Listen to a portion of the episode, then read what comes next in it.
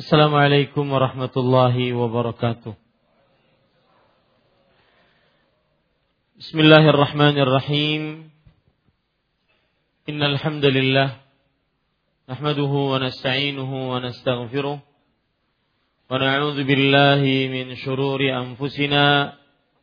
سيئات أعمالنا من يهده الله فلا مضل له ومن يضلل فلا هادي له وأشهد أن لا إله إلا الله وحده لا شريك له وأشهد أن محمدا عبده ورسوله يا أيها الذين آمنوا اتقوا الله حق تقاته ولا تموتن إلا وأنتم مسلمون يا أيها الناس اتقوا ربكم الذي خلقكم من نفس واحدة وخلق منها زوجها وبث منهما رجالا كثيرا ونساء واتقوا الله الذي تساءلون به والأرحام إن الله كان عليكم رقيبا يا أيها الذين آمنوا اتقوا الله وقولوا قولا سديدا يصلح لكم أعمالكم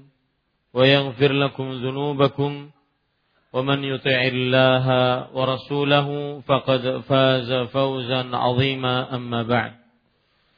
فإن أصدق الحديث كتاب الله وأحسن الهدي هدي محمد صلى الله عليه وعلى آله وسلم وشر الأمور محدثاتها وكل محدثة بدعة وكل بدعة ضلالة وكل ضلالة في النار Alhamdulillah kita bersyukur pada Allah Subhanahu wa taala pada hari ini Rabu malam Kamis 12 Jumada Tsaniyah 1439 Hijriah kita dimudahkan oleh Allah Subhanahu wa taala dengan takdirnya untuk duduk bersama mengkaji kembali kitab tauhid alladzi huwa haqqullahi 'alal 'abid yang ditulis oleh Fadilatul Syekh Al-Imam Mujaddiduddin Al-Syekh Muhammad At-Tamimi rahimahullahu taala.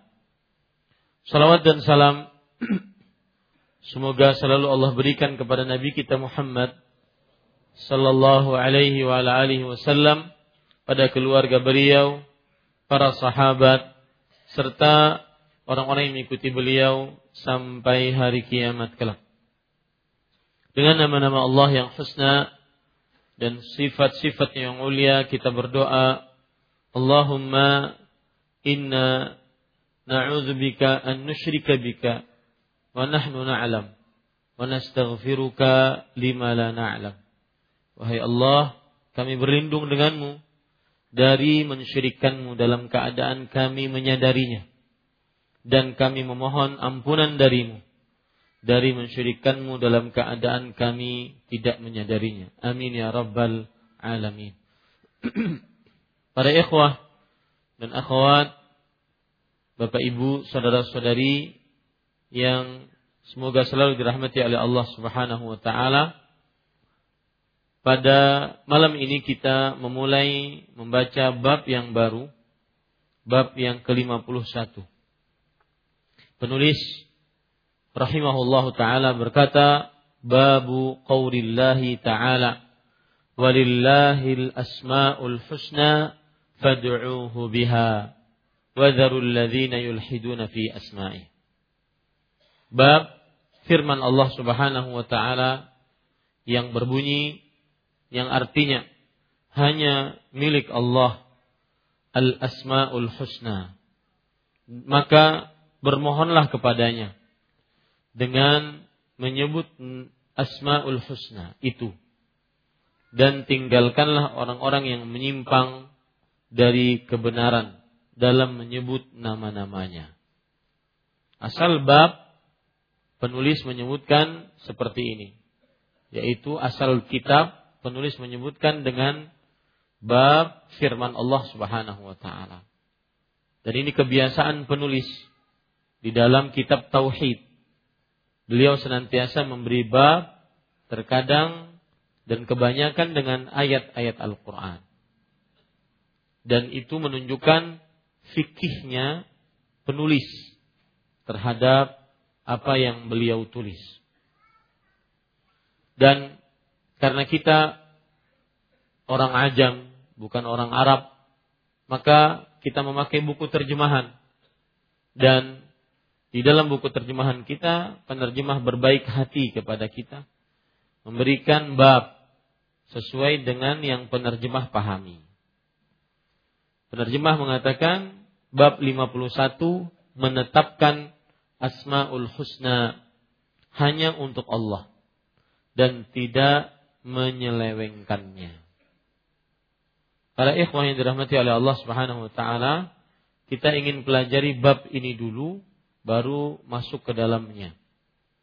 Penerjemah mengatakan menetapkan asmaul husna atau lebih tepatnya adalah al asmaul husna. Hanya untuk Allah. Ini menunjukkan bahwasanya bab ini membicarakan tentang al asmaul husna.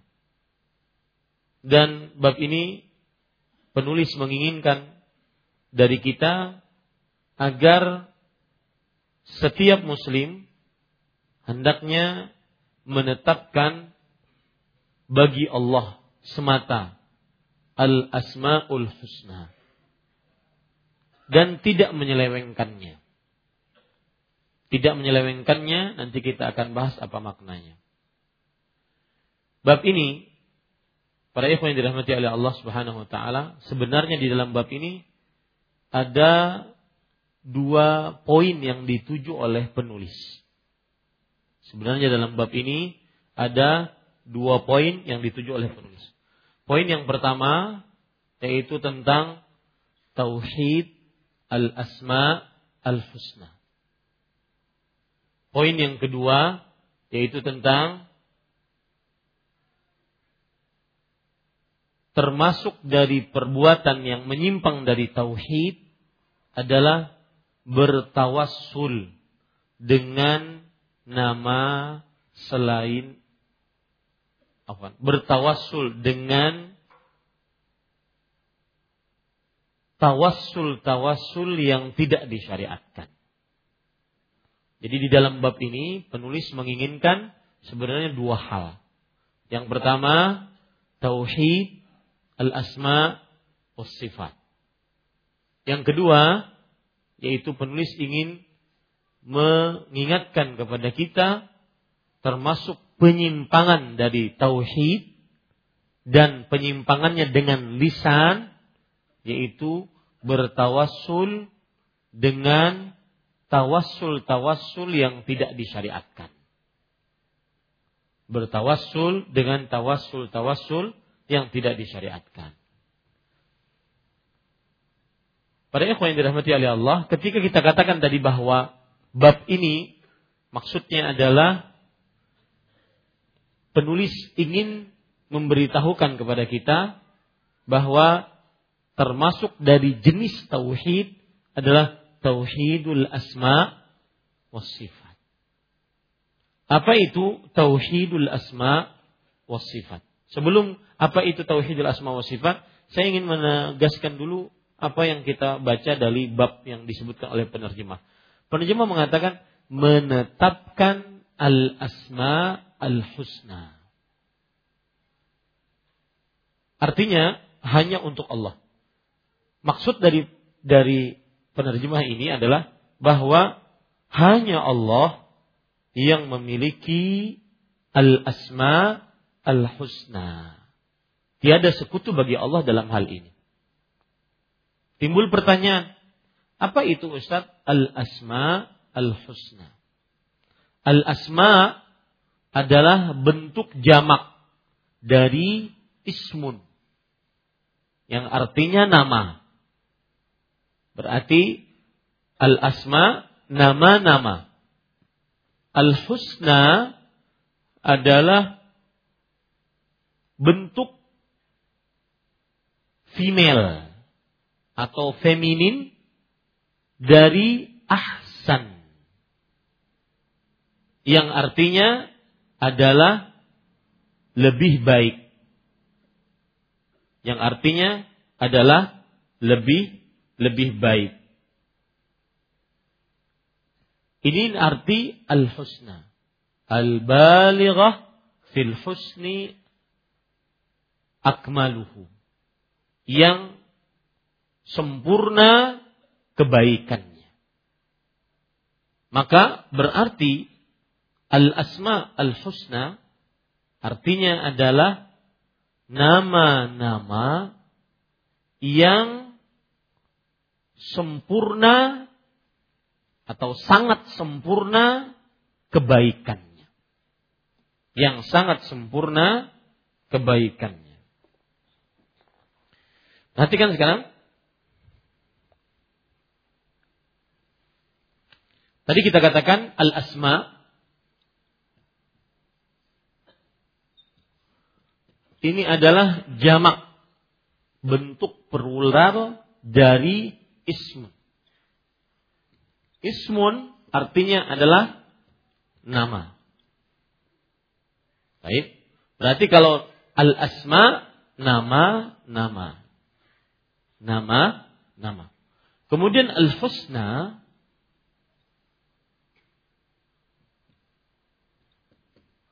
ini adalah bentuk jamak dari ahsan.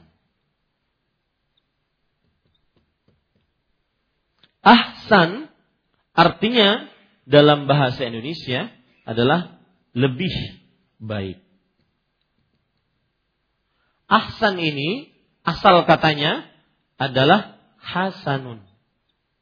Ini kalau ada orang bernama Hasan, ya, itu baik. Kalau lebih baik menjadi ahsan. Nah, ahsan bentuk muannasnya bentuk femininnya adalah husna. Arti husna adalah yang sem sangat sempurna kebaikannya. Yang sangat sempurna kebaikannya. Berarti al-asma al-husna artinya adalah nama nama yang sangat sempurna kebaikannya. Nah, ketika kita katakan penulis eh, penerjemah mengatakan menetapkan al-asma al-husna hanya untuk Allah. Berarti di dalam bab ini penulis menginginkan kepada kita bahwasanya bahwasanya salah satu jenis tauhid adalah tauhid al asma asma was sifat.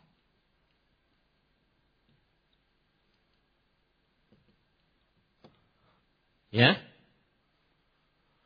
Apa maksud dari tauhid asma wa sifat? Yaitu meyakini. Tauhid asma wa sifat adalah meyakini. Seyakin-yakinnya bahwa Allah memiliki nama-nama yang husna, yang sangat sempurna kebaikannya. Dan sifat-sifat yang maha tinggi sesuai dengan keagungan dan kemuliaannya tanpa boleh melakukan tamsil takyif uh, tahrif takyif dan ta'til. Saya ulangi Tauhid asma wa sifat adalah. Tauhid asma wa sifat adalah. Meyakini dengan seyakin-yakinnya di dalam hati tanpa ada keraguan sedikit pun bahwa Allah memiliki al-asma al-husna. Nama-nama yang sangat sempurna kebaikannya. Dan sifat-sifat yang ulia. Sifat-sifat yang maha tinggi. Sesuai dengan keagungan dan kemuliaan Allah subhanahu wa ta'ala. Dengan tidak melakukan tamsil, tahrif, takyif, dan ta'til. Catat baik-baik, tamsil dengan tidak melakukan permisalan. Tahrif dengan tidak melakukan perubahan. Takyif dengan tidak melakukan pertanyaan bagaimana ta'til dengan tidak melakukan peniadaan terhadap nama dan sifat tersebut. Itulah yang disebut dengan tauhid asma wa sifat. Saya ulangi ya. Tauhid artinya menjadikan satu. Maksudnya adalah meyakini dengan seyakin-yakinnya Allah, hanya Allah satu-satunya yang memiliki al-asma al-husna. Yaitu nama-nama al-husna yang sangat sempurna kebaikannya. Dan sifat-sifat al-ulya. Itu sifat-sifat yang maha tinggi. Yang sesuai dengan keagungan dan kesempurnaannya. Dengan tidak boleh melakukan tamsil, tahrif, takyif dan ta'til. Tamsil, tahrif, takyif dan ta'til. Tamsil tadi tidak melakukan permisalan. Maksudnya tidak memisalkan nama Allah dengan nama makhluk. Tidak memisalkan sifat Allah dengan sifat makhluk. Itu. Meskipun Allah Subhanahu wa taala memiliki wajah dan Manusia memiliki wajah, tapi antara wajah Allah dengan wajah makhluk tidak bisa dimisalkan. Laisa kamitslihi syai. Tidak ada sesuatu pun yang semisal dengannya. Meskipun Allah Maha mendengar dan manusia mendengar, tetapi tidak bisa disamakan pendengaran Allah dengan pendengaran manusia atau makhluk. Ya, ini tidak boleh memisalkan. Yang kedua tidak boleh melakukan perubahan. Merubah nama dan sifat Allah Subhanahu wa taala. Allah beristiwa. Istiwa maknanya kita pahami, yaitu meninggi dan berada di tinggi, di tempat yang tinggi maka tidak boleh istawa dirubah. Tidak boleh dirubah. Dengan istaula, menguasai, nggak boleh. Ya, tidak boleh. Ini para ikhwan yang dirahmati oleh Allah Subhanahu wa taala. Kemudian yang ketiga, tidak boleh melakukan takyif, menanyakan dalam sifat Allah bagaimana. Bagaimana Allah mendengar, bagaimana Allah melihat, bagaimana Allah beristiwa, bagaimana Allah mengetahui tidak boleh. Yang keempat, tidak boleh melakukan ta'til.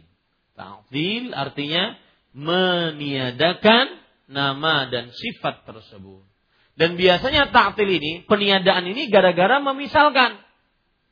Masa Allah maha mendengar, Berarti kalau Allah mendengar berarti sama dengan mendengarnya makhluk. Maka ini mustahil bagi Allah. Akhirnya dia tiadakan. Biasanya sikap ta'til diawali dengan tamthil.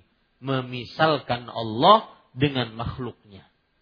Makanya para ulama mengatakan kullu mu'attilin mumassilin. Setiap yang meniadakan sifat maka berarti dia memisalkan sifat Allah. Karena asal muasalnya dia memisalkan sifat Allah. Baru ketika mana mungkin Allah sama sifatnya dengan sifat makhluk. Allah turun ke langit dunia. Mana mungkin Allah turun. Itu berarti sama dengan turunnya makhluk. Maka mustahil Allah turun.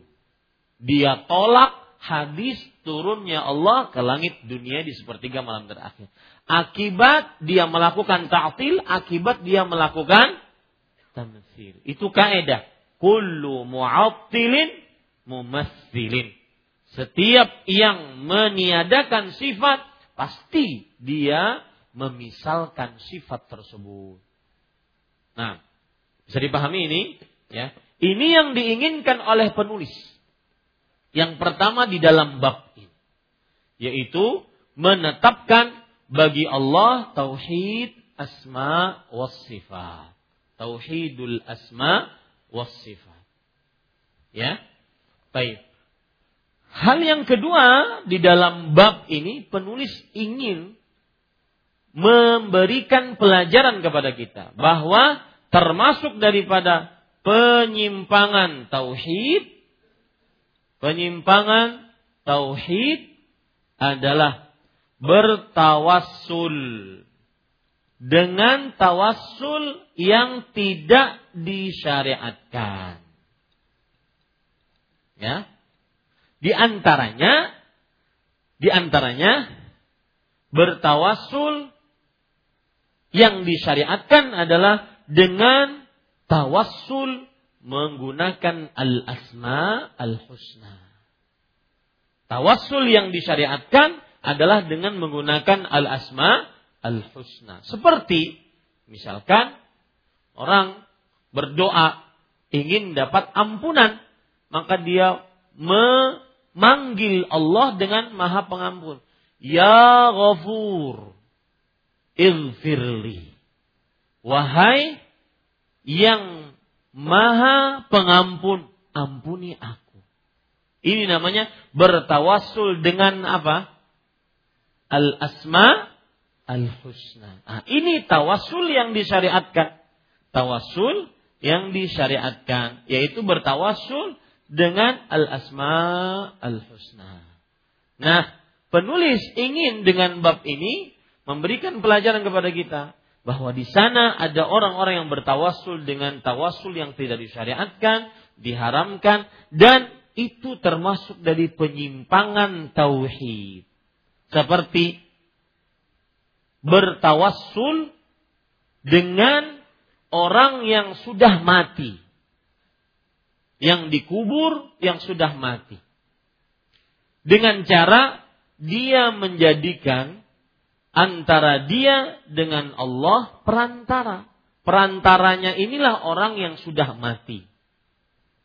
Baik itu orang-orang soleh ataupun wali-wali Allah ataupun orang-orang yang dianggap soleh.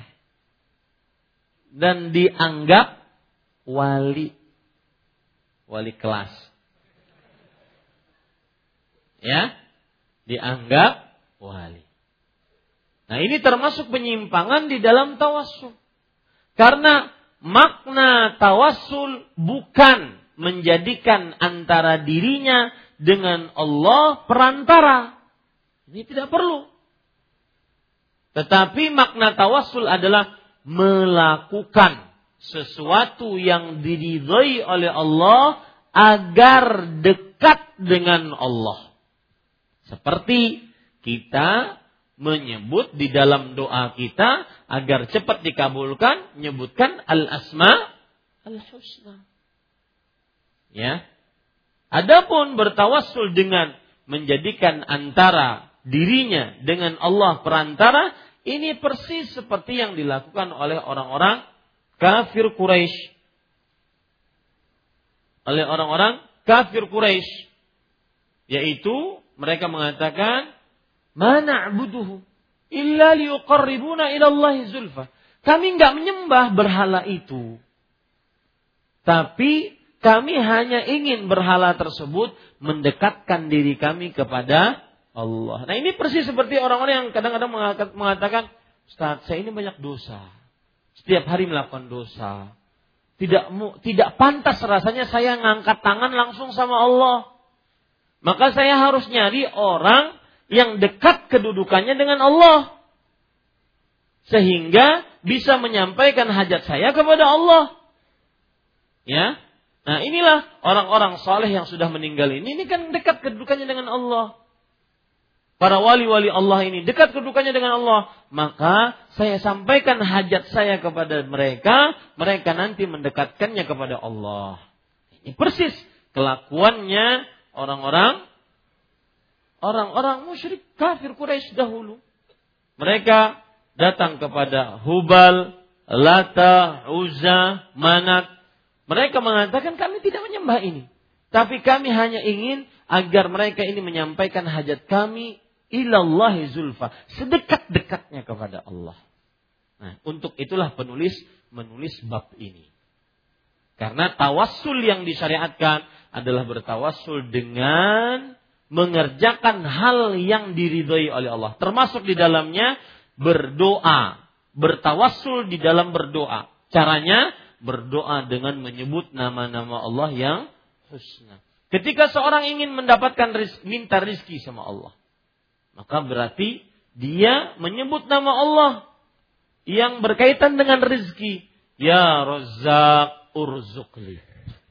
Wahai zat yang rezekinya tanpa batas, berikanlah aku rezeki. Ini namanya tawasul yang disyariatkan. Untuk itulah penulis menulis bab ini. Karena berkaitan dengan penyimpangan tauhid yaitu tawasul yang tidak disyariatkan dalam agama Islam.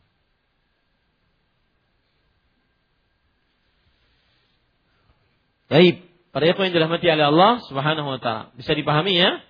Menetapkan asmaul husna hanya untuk Allah.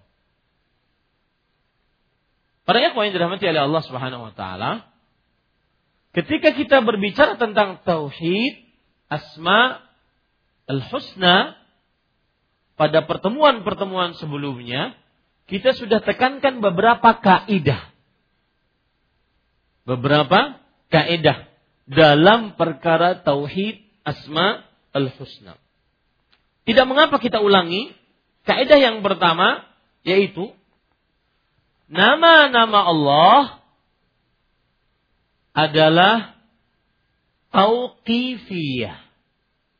Nama-nama Allah tauqifiyah. Apa arti tauqifiyah?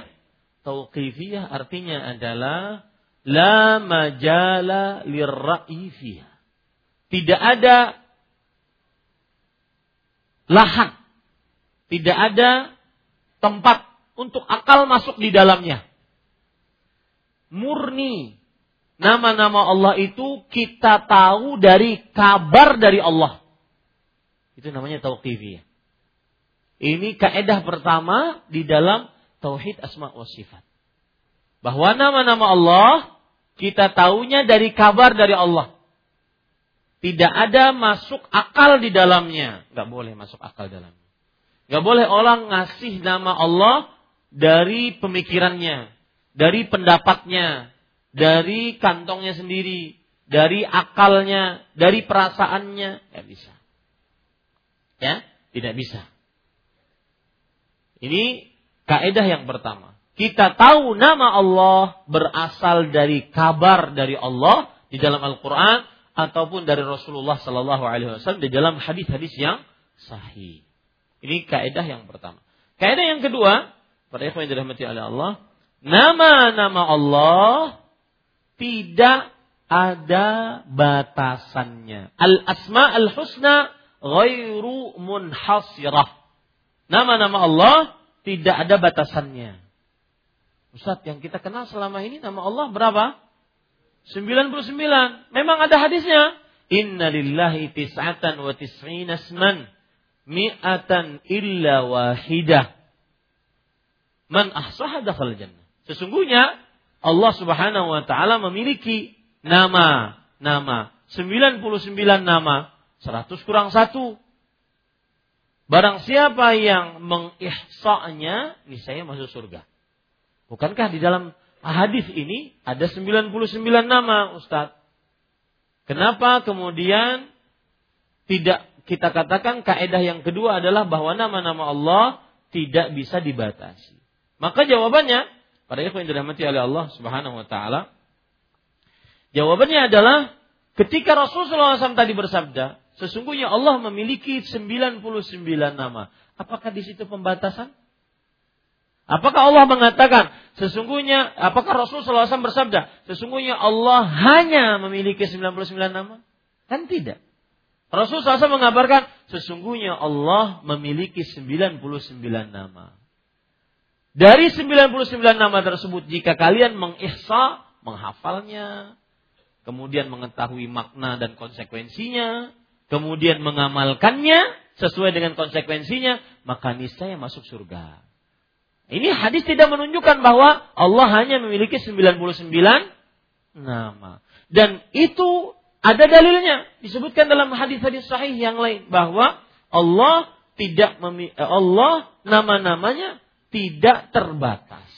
Di antara dalil-dalil yang menunjukkan akan hal ini adalah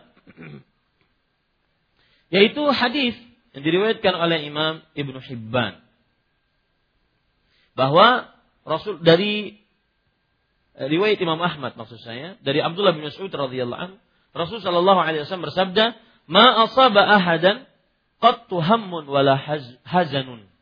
Faqal Allahumma inni abduk wa ibnu abdik wa ibnu amatik nasiyati biyadik madin fiya hukmuk adlun fiya qada'uk as'aluka bi kulli ismin huwa lak sammaita bihi nafsak aw anzaltahu fi kitabik aw 'allamtahu ahadan min khalqik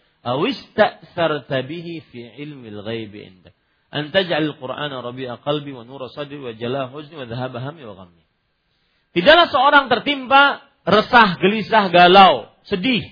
Kemudian dia mengucapkan Allahumma inni abduk wa benu abdik. Ya Allah, aku adalah budakmu. Dan anak laki-laki dari budakmu yang laki-laki. Dan anak dari budakmu yang perempuan. Nasiyati biadik. Nasibku di tanganmu. Maudin fiya hukmu. Keputusanmu telah berlaku padaku. Adlun fiya qadau takdirmu adil untukku. Kemudian baru setelah memuji Allah Subhanahu wa taala baru minta as'aluka aku memohon kepada engkau dengan setiap nama yang engkau miliki yang engkau namai dirimu dengannya atau yang engkau ajarkan kepada seorang pun dari makhlukmu atau yang engkau turunkan di dalam kitabmu atau yang engkau simpan di dalam ilmu gaibmu ini menunjukkan nama Allah tidak terbatas. Karena nama-nama Allah yang kita ketahui ada 99. Bahkan disebutkan dalam para oleh para ulama 99. Tetapi itu yang kita ketahui. Adapun yang tidak kita ketahui tidak terbatas. Karena di dalam ilmu gaibnya Allah Subhanahu wa taala tidak ada yang mengetahuinya. Nah, berarti yang kedua adalah bahwa nama-nama Allah tidak terbatas. Itu kaidah yang kedua di dalam tauhid asma was sifat. Silakan. Ya. Kaidah yang pertama tadi apa? Nama-nama Allah tauqifiyah. Apa arti tauqifiyah? Tidak ada lahan untuk akal di dalamnya. Nama-nama Allah ditetapkan dengan melalui dalil-dalil syar'i baik dari Al-Quran atau hadis Rasul Sallallahu Alaihi Wasallam. Yang kedua, apa? Nama-nama Allah tidak terbatas. Ghairu munhasirah. Nama-nama Allah tidak terbatas. Ya. Karena yang kita ketahui itu yang disebutkan dalam Al-Quran dan hadis Rasul. Adapun yang tersimpan di dalam ilmu gaib Allah Subhanahu wa taala, maka Allah saja yang mengetahuinya. Kemudian yang ketiga, apa yang dirahmati oleh Allah, ini penting, yaitu setiap nama Allah di arti husna yang di arti husna yang sangat sempurna kebaikannya. Setiap nama Allah husna. Ya. Husna adalah muannas dari ahsan. Ahsan adalah ismu tafdil dari hasan. Hasan artinya baik. Ismu tafdilnya, kata komparasinya, ahsan yang artinya lebih baik. Lebih baik di dalam bentuk jamak muannasnya menjadi husna, yaitu yang sempurna kebaikannya. Nah, begitu. Nah, maka nama-nama Allah adalah seluruhnya al-husna. Tidak ada yang cacat, tidak ada yang menunjukkan kepada kekurangan. Ini kaidah yang ketiga. Dan e, kaidah tersebut sebagaimana yang kita baca di dalam surat Al-A'raf ini, walillahil asmaul husna dan Allah memiliki nama-nama yang husna. Kemudian kaidah yang keempat di dalam hal yang berkaitan dengan sifat dan nama-nama Allah Subhanahu wa taala. Kaidah yang keempat yaitu ini penting. Setiap nama menunjukkan kepada zat dan kepada sifat. Setiap nama menunjukkan kepada zat dan kepada sifat. Saya beri contoh. Allah mempunyai nama Ar-Rahman. Berarti nama Allah Ar-Rahman ini menunjukkan kepada zatnya Allah. Ya, Allah mempunyai nama Ar-Rahman, zatnya Allah. Paham ini? Dan menunjukkan kepada sifat. Maksudnya adalah bahwa Ar-Rahman nama Allah. Dari sifat Ar-Rahman ini diambil bahwa Allah memiliki sifat rahmat, kasih sayang terhadap makhluk-makhluknya. Paham ini? Setiap nama menunjukkan kepada zat dan kepada sifat. Contoh, Allah mempunyai nama As-Sami' Maha mendengar. Berarti itu namanya Allah. Namanya Allah ini menunjukkan kepada zat Allah. Kepada zat Allah. As-Sami berarti yaitu Allah. Dan dari kata As-Sami, dari nama As-Sami ini menunjukkan kepada sifat. Berarti Allah mempunyai pen pendengaran, mempunyai sama, mempunyai pendengaran. Begitu seterusnya. Ini kaidah yang keberapa? Keempat bahwa setiap nama Allah menunjukkan kepada apa? Zat dan sifat. Ya. Makanya para ulama mengatakan asmaullahi a'lamun wa awsaf. Asma, nama-nama Allah itu adalah a'lam. Dia nama-nama, tapi menunjukkan kepada satu zat, bukan berzat-zat, bukan. Bukan berarti ada zat yang bernama Ar-Rahman ada lagi yang bernama As-Sami. Zatnya beda-beda. Enggak. Namanya banyak, tapi zatnya cuma Allah subhanahu wa ta'ala. Tapi dari nama-nama ini diambil sifat sifat. Ya, ini para ikhwan yang dirahmati oleh Allah Subhanahu wa taala. Toyib. Kemudian para ikhwan yang dirahmati oleh Allah, sekarang kaidah selanjutnya yang keberapa? Yang ke lima. Yaitu kaidah selanjutnya adalah ini berkaitan dengan sifat. Kalau tadi semuanya nama-nama. Sifat Allah seluruhnya adalah ulia. Ulia artinya maha tinggi, maha sempurna. Sifat Allah seluruhnya adalah ulia. Walillahil masalul a'la. Dalam surah An-Nahl ayat 60. Allah memiliki sifat-sifat yang paling tinggi. Tidak ada cacat, tidak ada kekurangan, tidak ada aib, ya, tidak ada. Seperti misalkan Allah mempunyai sifat mendengar, ya kan? Allah mempunyai sifat mendengar. Namanya tadi apa? As-Sami. Itu namanya, sifatnya apa? Mendengar. Ya, bedakan antara nama dengan sifat. Allah mempunyai nama, namanya As-Sami. Dari kata As-Sami, dari nama As-Sami, berarti Allah mempunyai pendengaran. Ya, Pendengaran Allah ulia, sempurna, maha tinggi, tidak ada kekurangan, pendengarannya tanpa batas, apa saja bisa didengar oleh Allah Subhanahu wa taala. Siapa saja bisa dengar. Ma yalfidhu min qaul illa ladaihi raqibun hatid. Tidak ada yang ucapan yang terucap kecuali ada malaikat yang menjaganya. Ya, yang menjaga dan mengawasi. Raqib Atid. Dan ini sifat bukan nama. Bukan si Raqib, bukan si Atid. Tetapi ini adalah sifat dari malaikat tersebut. Baik. Kemudian yang ke enam dari perkara sifat adalah perhatikan baik-baik. Yang keenam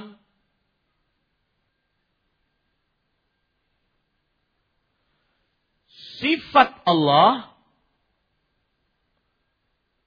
terbagi menjadi dua. Sifat Allah terbagi menjadi dua.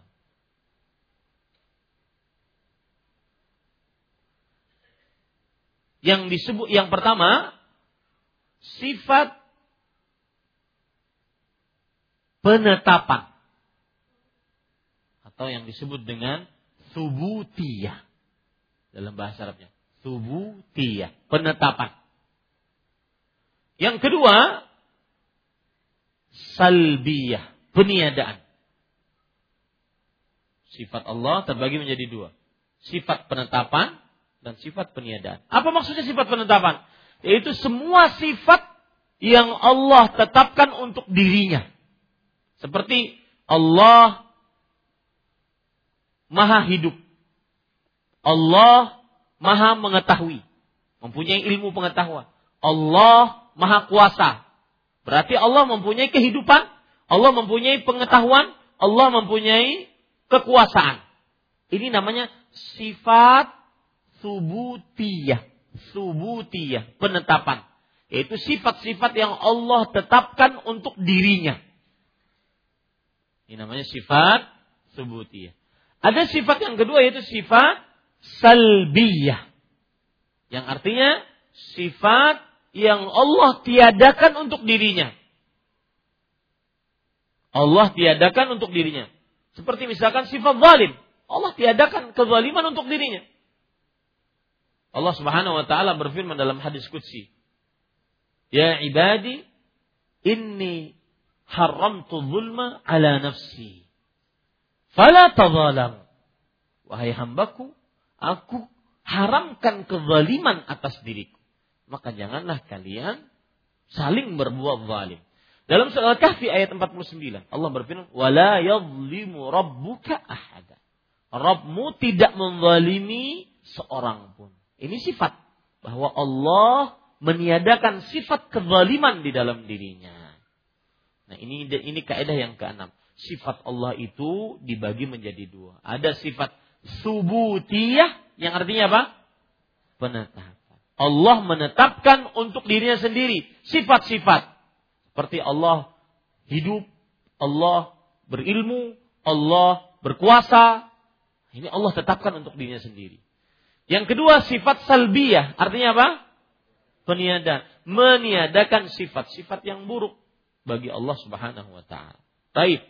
Kemudian kaidah yang ketujuh yaitu pada ikhwan yang dirahmati oleh Allah sifat subutiyah dibagi menjadi dua. Sifat penetapan yang dimiliki oleh Allah dibagi menjadi dua. Ada sifat yang berkaitan dengan zat dan ada sifat yang berkaitan dengan perbuatan. Ada sifat yang berkaitan dengan zat, ada sifat yang berkaitan dengan perbuatan. Seperti sifat Allah mempunyai pendengaran. Ini berkaitan dengan zat atau perbuatan? Pendengaran. Hah? Zat.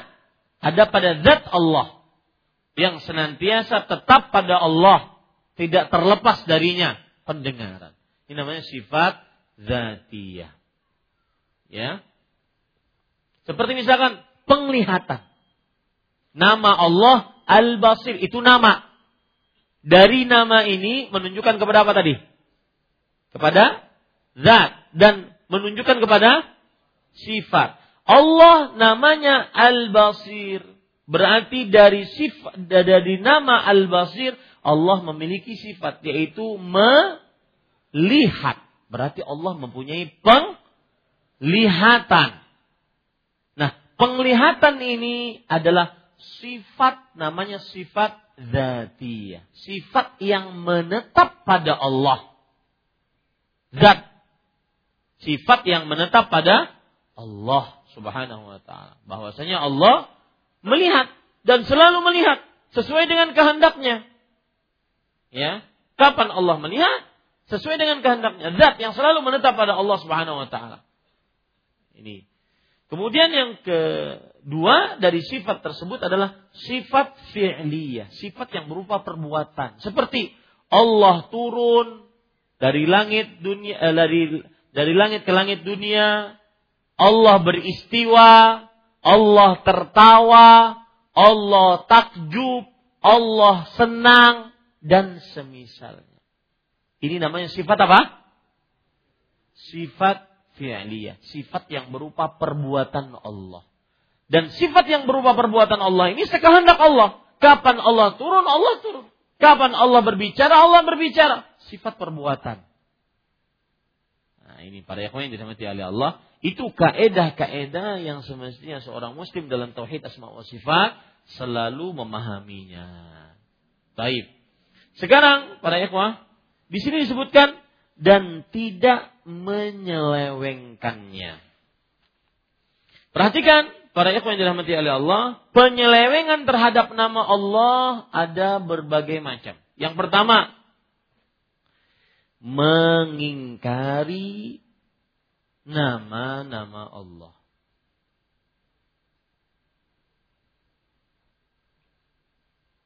Mengingkari nama-nama Allah Subhanahu wa taala. Ini termasuk daripada penyelewengan terhadap nama-nama Allah Subhanahu wa taala. Mengingkari bagaimana maksudnya?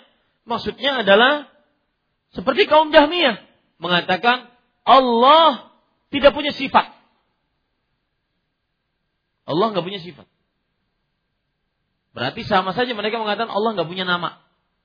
Mereka mengatakan Allah itu tidak di depan, tidak di belakang, tidak di kanan, tidak di kiri, tidak di atas, tidak di bawah, tidak di dalam, tidak di luar.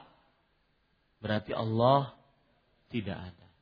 Maka sebenarnya kaum Jahmiyah yang dipelopori oleh Jaham bin Safwan yang lebih mengedepankan akal dibandingkan dalil syar'i yang dia memisalkan Allah dulu dengan makhluk karena mereka mengatakan mana mungkin Allah sama dengan makhluknya.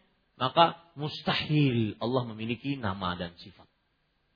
Makanya mereka disebut dengan kaum Jahmiyah atau kaum Mu'attilah yang meniadakan nama dan sifat Allah. Ini namanya pengingkar. Ini namanya adalah penyelewengan jenis pertama. Mengingkari nama-nama dan sifat-sifat Allah. Lalu Ustaz ayat-ayat dalam Al-Quran yang begitu banyak. Mereka apakan? Mereka serahkan sama Allah. Ketika Allah berfirman, Inna Allah sami'un basir, Allah maha mendengar, maha melihat. Kata orang Yahmiyah, sudah serahkan sama Allah. Urusannya sama Allah. Kita nggak tahu. Yang penting Allah nggak, Allah tidak punya pendengaran, Allah tidak punya penglihatan. Allah tidak mendengar, Allah tidak melihat. Karena Allah lebih kuasa daripada itu semua, kata mereka. Tujuannya bagus nggak? Bagus tetapi tidak sesuai dengan dalil syar'i. Ya, ini penyelewengan jenis pertama. Penyelewengan jenis kedua adalah memberi nama kepada Allah dengan nama yang belum Allah namai dirinya dengannya. Nah, ini kelakuan seperti kaum siapa? E, kaum ahli filsafat. Kaum ahli filsafat. Mereka mengatakan Allah itu punya nama. Namanya adalah illatun fa'ilah. Artinya sebab yang menumbuhkan. Itu salah satu nama Allah. Illatun fa'ilah. Memberi nama kepada Allah dengan nama yang Allah belum bernama dengan itu. Ini termasuk penyelewengan. Dan itu juga yang dilakukan oleh orang-orang kafir Quraisy. Mereka menamai Allah dengan Al-Uzza. Padahal nama Allah apa? Al-Aziz. Mereka menamai Allah dengan Manat. Padahal nama Allah apa? Al-Mannan. Mereka menamai Allah dengan Al-Lata. Padahal nama Allah adalah Al-Ilah. Nah ini namanya menamai Allah dengan nama-nama yang Allah belum bernama dengannya. Inilah jenis penyelewengan yang dilakukan oleh orang-orang ahli filsafat dan juga orang-orang siapa? Orang-orang kafir Quraisy. Ya. Taib. Yang ketiga, penyelewengan jenis ketiga yaitu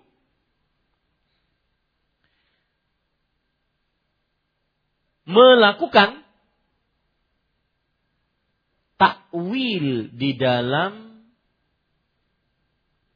nama-nama Allah dengan takwil yang tidak sesuai. Melakukan takwil dengan di dalam nama-nama Allah dengan takwil yang tidak sesuai. Seperti misalkan ahli kalam. Ahli kalam. Ilmu kalam itu apa? Ilmu kalam adalah ilmu teologi yang mendahulu eh, tentang Allah yang mendahulukan akal dibandingkan dalil syar'i. Kenapa disebut kalam? Karena biasanya mereka keliru di dalam masalah Al-Quran kalamullah. Makanya disebut dengan ahli kalam. Ya, ilmu kalam adalah ilmu teologi yang membicarakan tentang Allah dan mendahulukan akal dibandingkan dalil syar'i. Apa saja yang sesuai dengan akalnya diterima, yang tidak sesuai ditolak. Kenapa disebut kalam? Karena mereka biasanya keliru, menyimpang di dalam perkara kalamullah. Firman Allah Subhanahu wa taala. Contoh misalkan orang-orang ahli kalam keliru dalam sifat istiwa. Ar-Rahman al istawa. Allah beristiwa di atas arsy. Mereka mengatakan, mereka takwil, istiwa di sini bukan istiwa yang artinya adalah ala meninggi wartafa di tempat yang tinggi ya tetapi istiwa di sini artinya adalah menguasai kata mereka Makanya sebagian sebagian orang mengatakan apabila meyakini Allah beristiwa di atas seperti lampu maka dia kafir. Ini akidah jenis apa ini?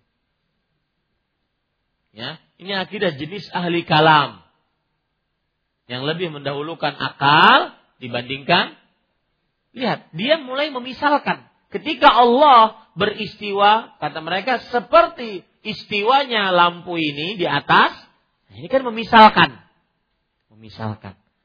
Makanya kesalahan paling banyak sebagian ahli kalam adalah memisalkan nama Allah dan sifat Allah dengan nama dan sifat makhluk.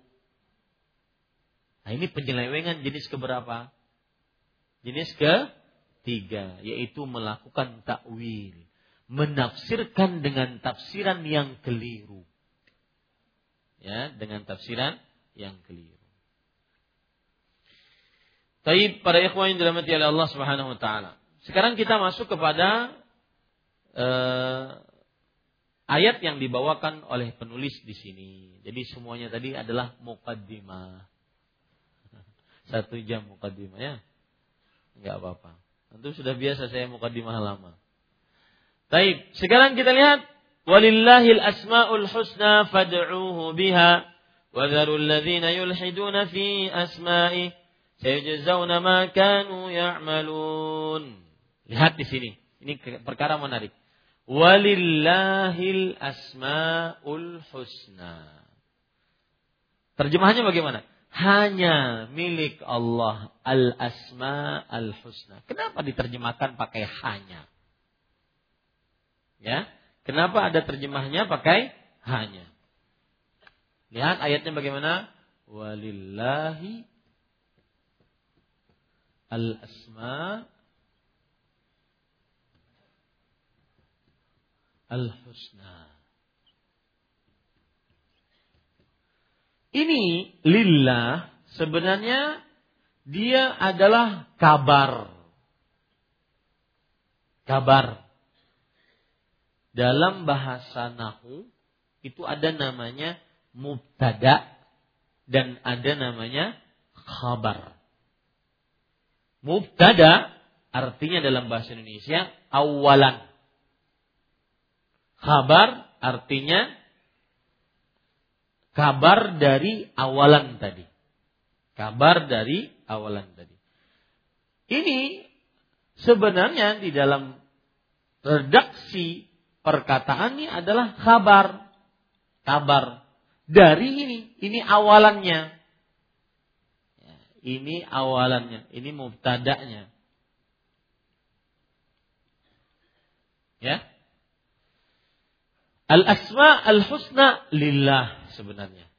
As, nama-nama yang husna adalah milik Allah. Sebenarnya begini.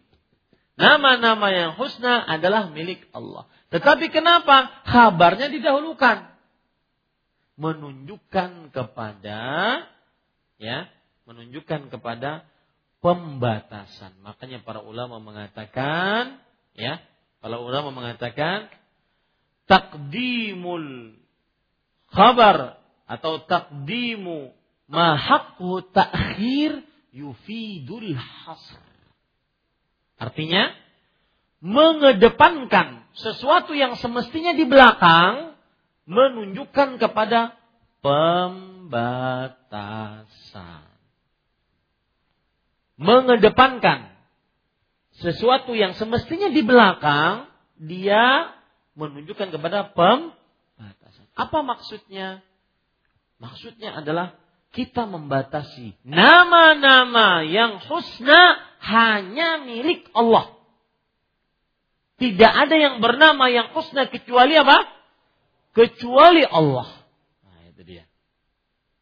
Dan ini disebut dengan tauhid. Sama seperti kita mengucapkan ayat yang minimal 17 kali sehari kita baca. Iya kan na'budu wa iyyaka nasta'in. Lihat. Iyyaka na'budu wa iyyaka nasta'in.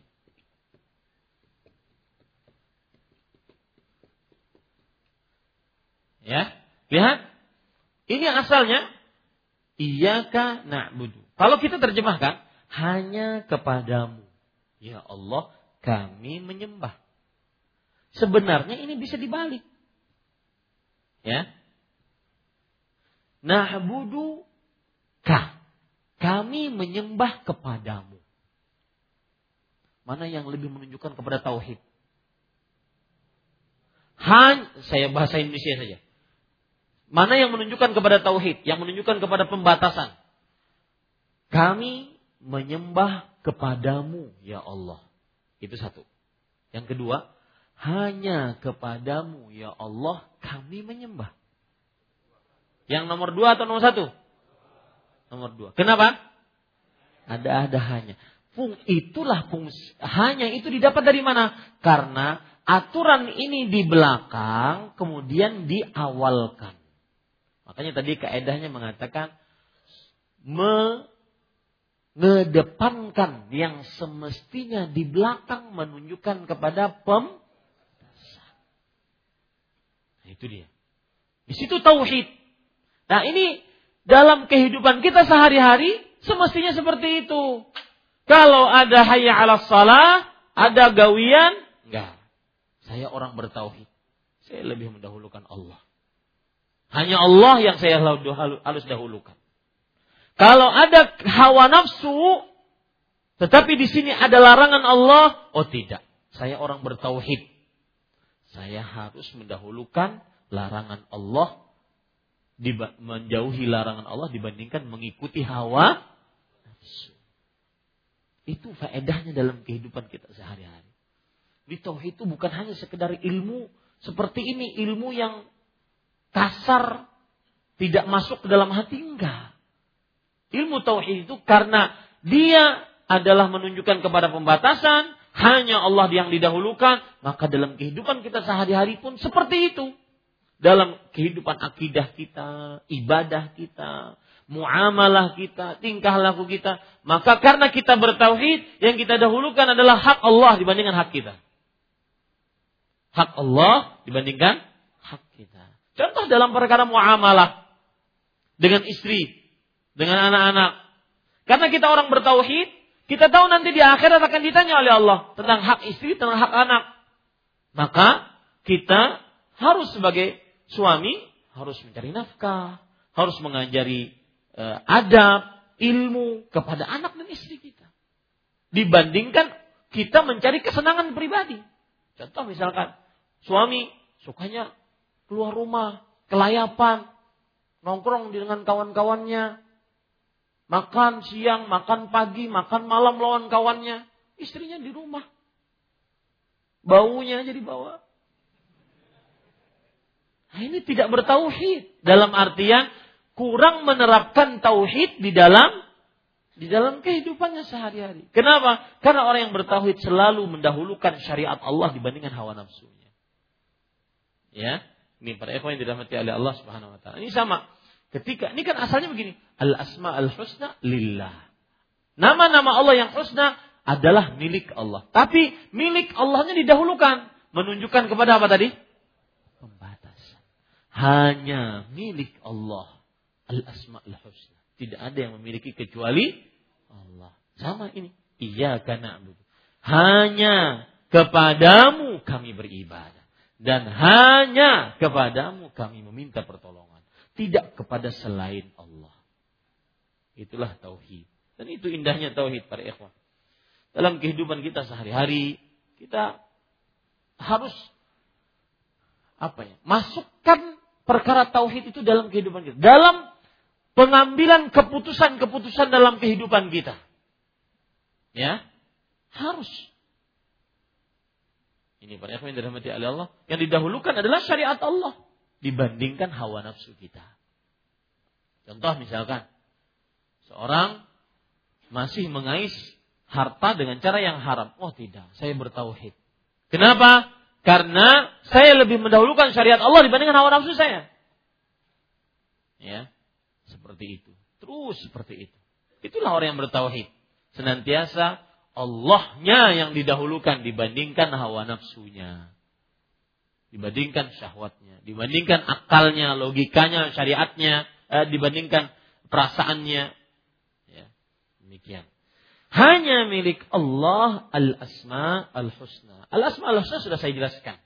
Siapa yang bisa mengulang? Apa nama? Apa maksud al-asma al-husna? Nah. Saya bertanya biar bisa saya minum. Diterangkan dari pertama, al-asma adalah begini, al-husna adalah begini. Al-asma jamak dari apa? Ismun yang artinya apa? Nama. Al-husna apa? Siapa yang bisa ngulang? Yang lengkap seperti yang saya jelaskan. Al-husna adalah bentuk apa? Angkat tangan. Nah, adabnya angkat tangan. Hmm? Belakangnya dia ingin nambahkan al-husna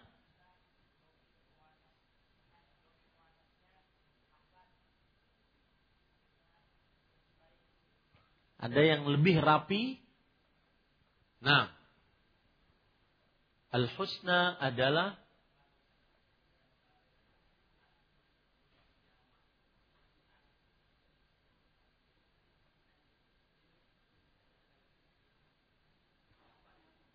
Ya. Al-husna adalah muannas dari ahsan. Ahsan adalah ismu tafdil dari hasan yang artinya baik.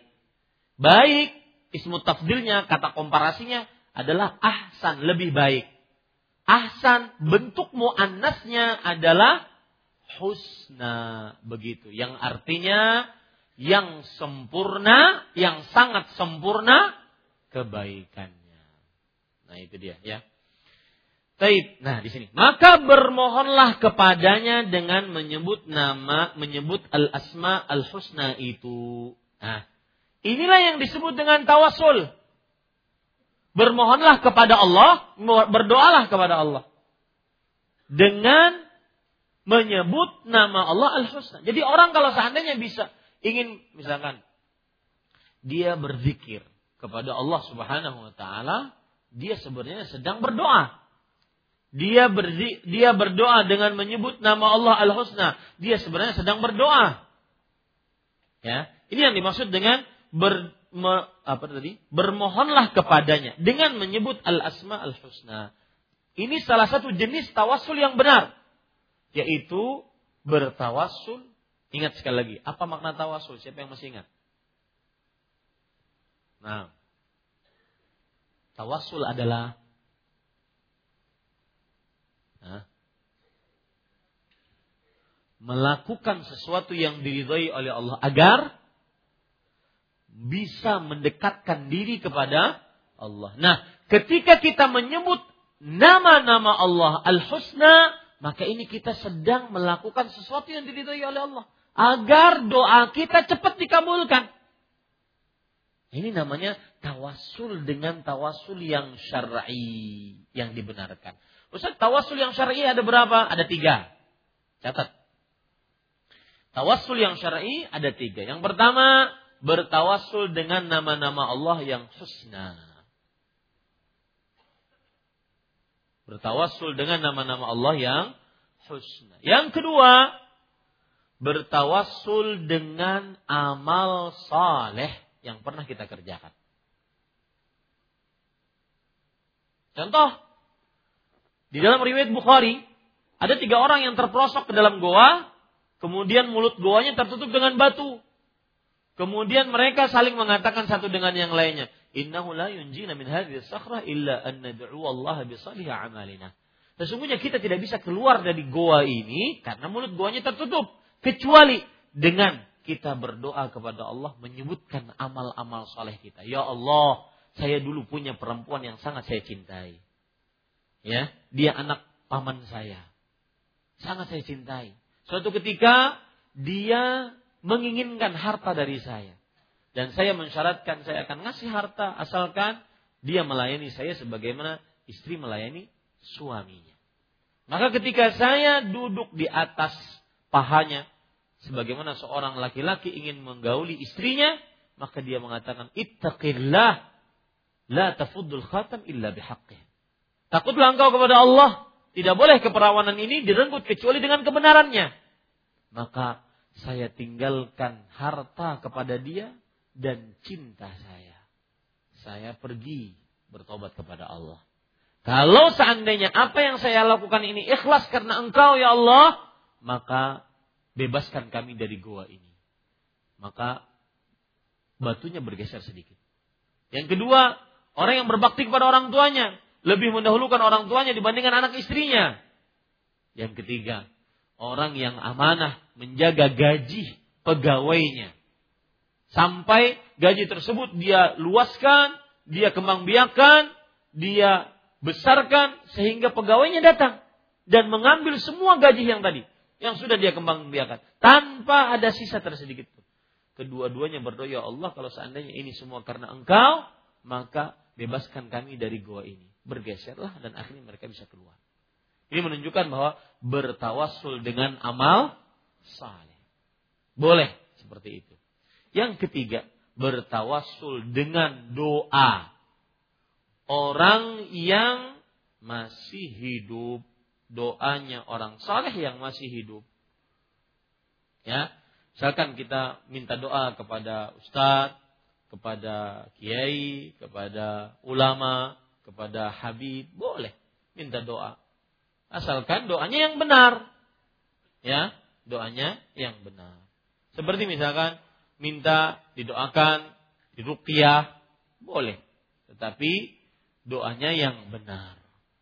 Ya, doanya yang benar. Nah, ini para ikhwan yang dirahmati oleh Allah Subhanahu wa taala.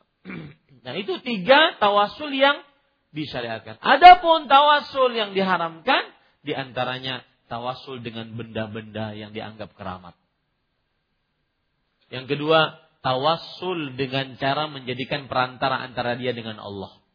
Nah, ini tidak benar. Ya, antara orang yang sudah mati antara dia dengan Allah ada perantara yaitu orang yang sudah mati. Dianggap orang yang sudah mati ini bisa mendekatkan permintaannya kepada Allah Subhanahu wa taala. Baik, kita lanjutkan. Dan tinggalkanlah orang-orang yang menyimpang dari kebenaran dalam menyebut nama-namanya. Di sini disebutkan menyimpang. Dalam bahasa Arabnya yulhidun, melakukan ilhad. Ilhad tadi sudah kita sebutkan. Ya, ilhad secara bahasa diambil dari kata-kata lahdun. Lahad artinya artinya adalah e, penyimpangan. Makanya kalau seandainya kita e, kita mengubur mayat, kita bikin kuburan, kemudian di situ ada semacam e, lahat. Di, makanya disebut dengan liang lahat. Ya, liang lahat. Nah, liang lahat itu adalah lahat itu yang menyimpang ke dalam. Setelah ditabuk begini, kemudian ke samping. Nah, itu namanya lahat. Ini penyimpangan namanya. Ya, penyimpangan. Nah, penyimpangan dalam nama-nama Allah tadi sudah kita sudah antum sebut. Ada berapa penyimpangannya? Ada tiga. Sudah kita pelajari tadi. Yang pertama apa? Mengingkari nama-nama Allah. Dan itu kaum apa tadi? Jahmi atau kaum Mu'attilah. Yang kedua apa? Memberi Allah dengan nama-nama yang e, dari makhluknya, yang bukan darinya. Dan itu adalah kebiasaan kaum filsafat, ahli filsafat dan kaum kafir Quraisy. Yang ketiga yaitu apa? orang yang mentakwil nama-nama Allah dan sifat-sifat Allah Subhanahu wa taala. Dan itu adalah kaum kaum ahli kalam. Siapa mereka Ustaz Mu'tazilah? Yang lebih mendahulukan akal dibandingkan nas, dibandingkan dalil syar'i, kaum Mu'tazilah. Ya. Baik. Nanti mereka akan mendapatkan balasan terhadap apa yang telah mereka kerjakan. Nah, itu adalah ancaman bagi siapa yang melakukan ilhad, penyimpangan terhadap nama-nama Allah. Nanti mereka akan mendapatkan balasan dari Allah. Nah, ini namanya penyimpangan. Ya, ini para ikhwan. Kita baca Ibnu Abi Hatim meriwayatkan dari Ibnu Abbas tafsiran firman Allah, yulhiduna fi asma'i menyelewengkan asma'nya, yaitu berbuat syirik dalam asma'nya. Diriwayatkan pula dari Ibnu Abbas tafsirannya yaitu mereka orang-orang musyrik mengambil dari asma'nya untuk nama-nama berhala mereka. Seperti e, nama Allah berasal dari Al-Ilah, nama Al-Uzza berasal dari Al-Aziz. Dan diriwayatkan dari Al-A'mash yaitu Al-A'mash adalah Sulaiman bin Mihran bahwa dalam menafsirkan ayat tersebut ia mengatakan mereka memasukkan ke dalam asma'nya apa yang bukan darinya. Sama seperti yang sudah kita sebutkan. Menamai Allah bukan dengan nama dari Allah. Ya. Kandungan bab ini. Satu, wajib menetapkan asma. Yaitu untuk Allah. Sesuai dengan keagungan dan kemuliaannya. Sudah kita pelajari tadi. Ya. Yang kedua, seluruh asma Allah adalah husna. Sudah kita pelajari juga. Yang ketiga, diperintahkan untuk berdoa dengan nama Allah yang husna. Bagaimana berdoa dengan nama Allah yang husna? Contohnya bagaimana? Kalau ingin minta rezeki, kalau ingin minta ampunan, ya ghaffar. Kalau ingin minta rahmat, ya rahman, ya rahim, irhamna. Ya seperti itu. Empat, diperintahkan untuk meninggalkan orang-orang yang tidak tahu, yang menyelewengkan asmanya. Nah, kini kita tidak boleh duduk bersama mereka. Ini yang saya katakan. Orang-orang, meskipun siapa pun ya, meskipun penceramah satu juta follower, bodoh amat. bukan ukuran. Tidak boleh duduk dengan yang mentakwil nama Allah. Yang melakukan ilhad pada nama dan sifat Allah. Tidak boleh. Innal ladzina yakhuduna fi ayatina fa'arid Sesungguhnya orang-orang yang uh, menyelewengkan yulhidun, menyelewengkan, maka jangan duduk bersama mereka, nggak boleh duduk. Ya, ini para ikhwan yang dirahmati oleh Allah. Dan jangan sampai tertipu dengan slogan. Ini slogan dari seorang penceramah yang lain. Ambil baiknya, buang buruknya. Ente siapa yang bisa membedakan mana yang baik, mana yang buruk? Siapa? Ya nggak benar itu kaedahnya. Tidak benar. Kita diperintahkan untuk mengikuti kebenaran. Bukan diperintahkan untuk memilah-milih.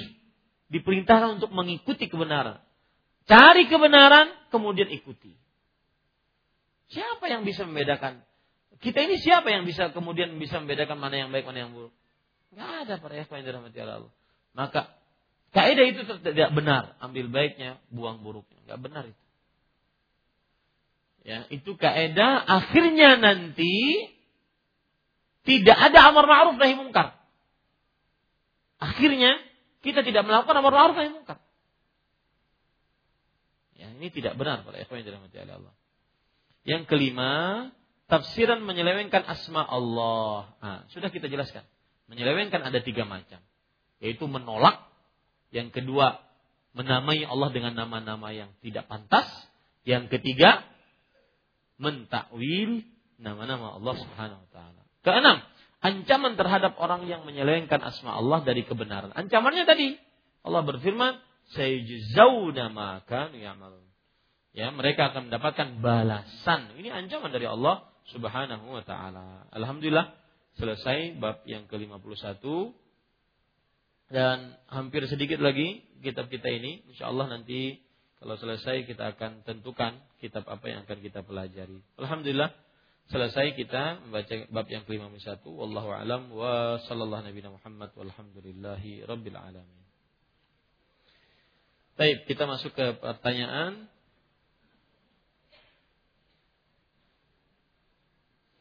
Barakallahu fiik wa fiik. Apakah ketika kita bertawasul dengan amal baik yang kita pernah kerjakan, pahala dari amal tersebut akan hilang atau tidak dihitung lagi dalam pertimbangan amal baik di akhir di hari akhir kelak? Jazakallahu khairan. Wa jazakallahu khairan? Tidak. Tidak akan hilang. Kalau seandainya dikerjakan dengan ikhlas. Tawasul tersebut hanya sekedar menyebutkan contoh misalkan ayat Al-Qur'an dalam surat Ali Imran akhir-akhir surat Ali Imran Qalu Rabbana innana amanna faghfir Ya Allah, kami telah beriman, maka ampuni dosa kami. Ini kan bertawasul dengan iman dengan amal saleh. Apakah kemudian kalau dia dalam berdoa menyebutkan imannya, imannya nanti di akhirat dia tidak dapatkan? Tidak. Ya, tidak. Tetapi begitulah cara bertawasul yang benar, yaitu dengan menyebutkan amal saleh. Tetapi menyebutkannya bukan kepada manusia ya, tetapi kepada Allah Subhanahu wa taala. Barakallahu fiik wa fiik. Kata orang sifat 20 itu benar. Karena 20 itu hanya ringkasan dari 99 atau ringkasan dari semua nama Allah dan bagaimana sifat mustahil dan sifat jais bagi Allah Subhanahu wa taala. Pembagian ini yang belum dikenal di zaman Rasulullah sallallahu alaihi wasallam. Ya, pembagian ini yang belum dikenal. Dan membatasi nama atau sifat Allah dalam jumlah bilangan tertentu memerlukan dalil dan belum ada dalil ya memerlukan dalil dan belum ada dalil. Kenapa ada sifat mustahil, ada sifat jais? Karena akal main di dalamnya. Bukan nas main di dalamnya. Coba kalau ada nas, kalau main nas di dalamnya, yaitu dalil tegas dari Al-Quran atau hadis Rasulullah SAW, niscaya tugas kita di dalam nama dan sifat Allah cuma ada dua. Menetapkan nama tersebut tanpa memisalkannya dan mensucikan nama dan sifat tersebut tanpa meniadakannya. Tidak perlu kita batas-batasi. Pembatasan ini adalah karena ilmu kalam mendahulukan akal dibandingkan dalil dari syar'i. Ya. Kaum yang paling terbaik para sahabat Nabi tidak pernah mengatakan ada sifat 20. Kaum yang paling terbaik dari para sahabat Nabi radhiyallahu anhu tidak pernah mengatakan Allah uh, sifat mustahil atau sifat jaiz bagi Allah. Kenapa ada? Ketika kitab-kitab Yunani yang di dalamnya ada filsafat diterjemahkan di dalam bahasa Arab, kemudian diadopsi oleh sebagian orang-orang yang belajar ilmu kalam. Akhirnya begitulah mendahulukan pendapat, akal, logika, bahkan yang lebih parah lagi, yang tidak sesuai dengan akal dan logikanya tidak akan masuk tidak akan masuk.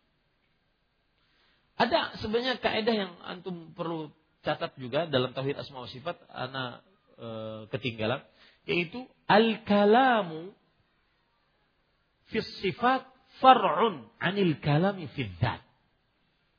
Ini catat ini bagus kaidahnya. Saya lupa. Pembicaraan tentang sifat itu adalah cabang dari pembicaraan tentang zat. Bagaimana maksudnya? Kita tahu dan kita yakini, seyakin-yakinnya tanpa ada keraguan di dalamnya, zat Allah tidak akan pernah sama dengan zat makhluk. Betul tidak? Betul. Yakin? Yakin. Karena tidak mungkin sama Al-Khaliq dengan makhluk. Sang Maha Pencipta dengan yang menciptakan, yang diciptakan. Tidak mungkin sama. Nah, Ketika kita meyakini itu, maka sifat Allah pun seperti itu. Sebagaimana zat Allah tidak sama dengan zatnya makhluk, sifat Allah juga tidak sama dengan sifat makhluk. Paham? Ya. Zat Allah tidak akan pernah sama dengan zat makhluk. Begitu juga sifat Allah. Turunnya Allah dari langit tidak akan pernah sama dengan turunnya makhluk. Makanya aneh kalau ada orang ya mungkin penceramah terkenal ya yang mengatakan kalau Allah turun di Indonesia saja Allah turun di e, Jakarta waktu Indonesia Barat nanti waktu Indonesia Timur bagaimana di Papua ini namanya mulai melakukan apa permisalan itu kesalahan paling pertama dan paling fatal orang ahli kalam sehingga tidak meyakini Allah turun. Habis itu ngeyel lagi. Pemahaman anak nggak sama dengan pemahaman ente. Sudah pahamnya salah, ngeyel lagi. Ya, semuanya kenapa? Karena tidak merujuk kepada pemahaman para salaf. Ini para yang dirahmati oleh Allah Subhanahu wa taala. Dalam sisi-sisi tauhid yang tiga, kenapa tidak ada mentauhidkan Allah dalam zat Allah? Itu tadi sama, barusan kita bicarakan bahwa pembicaraan sifat termasuk bagian dari pembicaraan apa? Zat. Ketika seseorang membicarakan sifat Allah, maka sebenarnya dia sedang membicarakan zat Allah Subhanahu wa taala. Wallahu a'lam. Bagaimana menyikapi mereka yang mengatakan Allah maha penipu dengan dalih Allah sebaik-baiknya pembalas tipu daya. Para ikhwah, ini keliru. Pemahaman seperti ini keliru. Kenapa? Karena ketika Allah, misalkan Allah berfirman di dalam surah, di dalam ayat yang menceritakan tentang orang munafik. Innal munafiqina yukhadi'un Allah wa huwa khadi'un. Sesungguhnya orang-orang munafik menipu Allah dan Allah membalas tipuan mereka. Sifat pembalasan tipuan Allah, sifat pembalasan yaitu tipuan dari Allah itu ada karena ada pem, penipuan dari orang-orang munafik. Maka sebenarnya itu adalah balasan bagi orang-orang munafik. Tidak eh, kemudian tidak bisa dikatakan Allah Maha penipu. Ya, Kenapa? Karena itu ada akibat orang-orang munafik melakukan tipuan. Dibalaslah oleh Allah Subhanahu wa taala. Wallahu khairul makirin. Allah Subhanahu wa taala sebaik-baik pembalas tipu daya. Karena ada yang melakukan tipu daya. Wa makaru wa makar Allah wallahu. Maka ini Para ikhwah, saya semakin yakin orang yang menyimpang di dalam agama, dia hanya menyomot sebagian dan meninggalkan sebagian. Itu pasti terjadi. Lihat, kalau dia baca ayatnya secara lengkap, wa makaru, mereka melakukan tipu daya terhadap Allah. Wa makar Allah dan Allah balas tipu daya mereka. Wallahu khairul makin. Allah sebaik-baik pembalas tipu daya. Kenapa ada seperti itu? Karena ada sebab bahwasanya Allah ingin membalas tipu daya mereka. Tidak dikatakan kemudian Allah Subhanahu wa taala mempunyai nama Al-Makir. Ya, Maha penipu daya. Maha penipu ini tidak benar. Wallahu a'lam. Bagaimana hukumnya bernazar pergi ke makam-makam yang dianggap berkaromah yang dengannya keinginan terwujud? Bagaimana sikap kita dalam menyinggapi orang-orang tersebut? Maka para yakwah, perhatikan, saya ingin dudukan dulu permasalahannya. Pergi ke kuburan sunnah Rasul. Bahkan di tengah-tengah dakwah salafiyah, mohon maaf, sebagian yang menganut pemahaman ahlus sunnah bermanhaj salaf sebagian jarang berziarah kubur. Coba, kapan terakhir antum ziarah kubur? Pas ada yang mati kan? Pas ada yang meninggal saja. Padahal ziarah kubur itu sunnah Rasul Sallallahu Alaihi Wasallam. Ya, kita diperintahkan untuk berziarah kubur. Kata Rasulullah SAW, Kuntu nahaitukum an ziyaratil kubur fazuruha. Fa innaha tudzakirukumul akhirah. Dahulu, aku melarang kalian untuk berziarah kubur. Maka sekarang ziarahilah. Sesungguhnya dia mengingatkan kita akan kehidupan akhirat. Kita diperintahkan untuk banyak mengingat mati. Salah satu cara implementasi mengingat mati adalah berziarah kubur. Dan itu kebiasaan Nabi dan para sahabatnya. Nabi Muhammad SAW sering menziarahi kubur. Bahkan beliau menziarahi kubur hampir setiap malam. Ke kuburan Baqiyah Al-Qarqat. Hampir setiap malam. Utsman bin Affan ketika berziarah kubur sampai basah jenggotnya. Kebiasaan Nabi dan para sahabatnya. Ya, terutama hati yang sedang keras, hati yang sedang tertipu dengan dunia, terlena dengan dunia, maka coba berziarah kubur. Oh, tempatnya cuma segini nanti, setengah meter kali dua setengah meter. Dalamnya cuma lima meter. Cuma itu. Gak dibawa semua rumah mega, mobil mewah, harta bertumpuk gak dibawa. Maka ini termasuk amalan yang sering sebagian orang meninggalkannya, menziarahi kubur. Maka sekali lagi ziarah kubur sunnah Rasul. Yang kedua, berziarah kubur yang merupakan sunnah Rasul tersebut ada tata caranya. Di antaranya mendatangi kuburan kemudian mengucapkan salam, mendoakan orang yang dikubur, bukan berdoa kepada orang yang dikubur. Mendoakan. Sebagaimana hadis Rasul Shallallahu Alaihi Wasallam ketika ditanya oleh Aisyah radhiyallahu anha, ya Rasulullah, zurtul kubur ma'akulu fiha. Jika aku berziarah kubur, apa yang aku ucapkan? Beliau mengucapkan, Quli assalamu alayka ya ahlad diyar minal muslimin wal mu'minin Wa inna insyaallah bikum lalahikum. Nas'alullah lana wa lakumul afiyah. Kemudian yang ketiga, ada berziarah kubur adalah tidak menjadikan kuburan sebagai masjid. Di masjid seseorang berdoa, berzikir, baca Quran, sholat. Maka itu tidak pantas dilakukan di, di kuburan. Ini adab-adab berziarah kubur. Ya, para ikhwan dirahmati oleh Allah Subhanahu wa taala. Baik. Kemudian para ikhwah, tidak diperbolehkan seseorang bersusah payah bepergian dalam rangka berziarah kubur. Karena bersusah payah bepergian dalam rangka ibadah hanya diperbolehkan ketiga masjid. Masjidil Haram, Masjid Nabawi dan Masjid Aqsa. La tushaddur rihal illa ila thalathati masajida. Al-Masjidil Haram wa Masjid hadha wal Masjidil Aqsa. Tidak boleh bersusah payah bepergian kecuali ketiga masjid. Masjid Al-Haram, masjidku ini dan Masjid Al-Aqsa. Berarti pemahamannya seseorang bersusah payah bepergian ke sebuah tempat seperti kuburan Ini tidak diperkenankan. Kenapa? Karena tidak boleh bersusah payah dalam rangka ibadah, bepergian dalam rangka ibadah kecuali ketiga masjid tersebut. Ini para ikhwan yang dirahmati oleh Allah Subhanahu wa taala. Nah, sekarang masuk ke dalam pertanyaan. Bagaimana hukumnya bernazar? Pergi ke makam-makam yang dianggap berkaromah yang dengannya keinginan terwujud. Jawabannya ada pada hadis Rasul.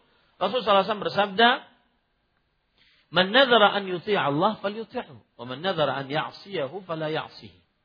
Barang siapa yang bernazar mewajibkan pada dirinya sesuatu yang tidak diwajibkan oleh Allah Subhanahu wa taala. Untuk melakukan ketaatan kepada Allah, maka hendaklah dia kerjakan ketaatan tersebut. Barang siapa yang bernazar untuk bermaksiat, janganlah dia bermaksiat kepada Allah. Sekarang saya tanya, ziarah kubur, hukumnya apa? Sunnah. Ketaatan tidak?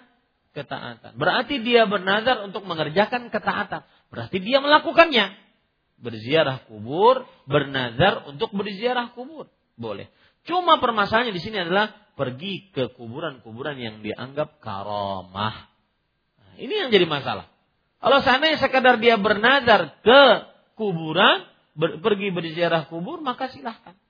Tidak mengapa. Tetapi ketika bernazar ke kuburan tertentu dan kuburan tersebut dianggap berkaromah, maka di sinilah yang e, keliru dan tidak bisa dikerjakan nazarnya. Kenapa? Karena ada keyakinan bahwa kuburan tertentu berbarokah, berkaromah. Ya. Perlu diketahui para ikhwah tentang karomah atau berkah tidak bisa kita tetapkan kecuali dengan dalil. Kecuali dengan dengan dalil. Wallahu a'lam. Bagaimana sikap kita dalam menyikapi orang-orang tersebut? Nasihati dengan baik dan santun. Wallahu a'lam. Barakallahu fiik. Bolehkah dalam berdoa menyebut al-asma al-husna dengan bahasa Indonesia? Yang maha penyayang. Yang maha luas rezekinya. Berikan rezeki kepada saya. Boleh, tidak mengapa. Tetapi lebih baik dia ucapkan dengan yang bahasa Arabnya. Sehingga dia benar-benar bisa mengucapkan al-asma al-husna tersebut. Wallahu a'lam. Ada lagi yang lain? Cukup kiranya kita cukupkan dengan kafaratul majlis. Subhanakallah bihamdik asyhadu an la ilaha illa anta astaghfiruka wa atubu ilaik. Wassalamualaikum warahmatullahi wabarakatuh.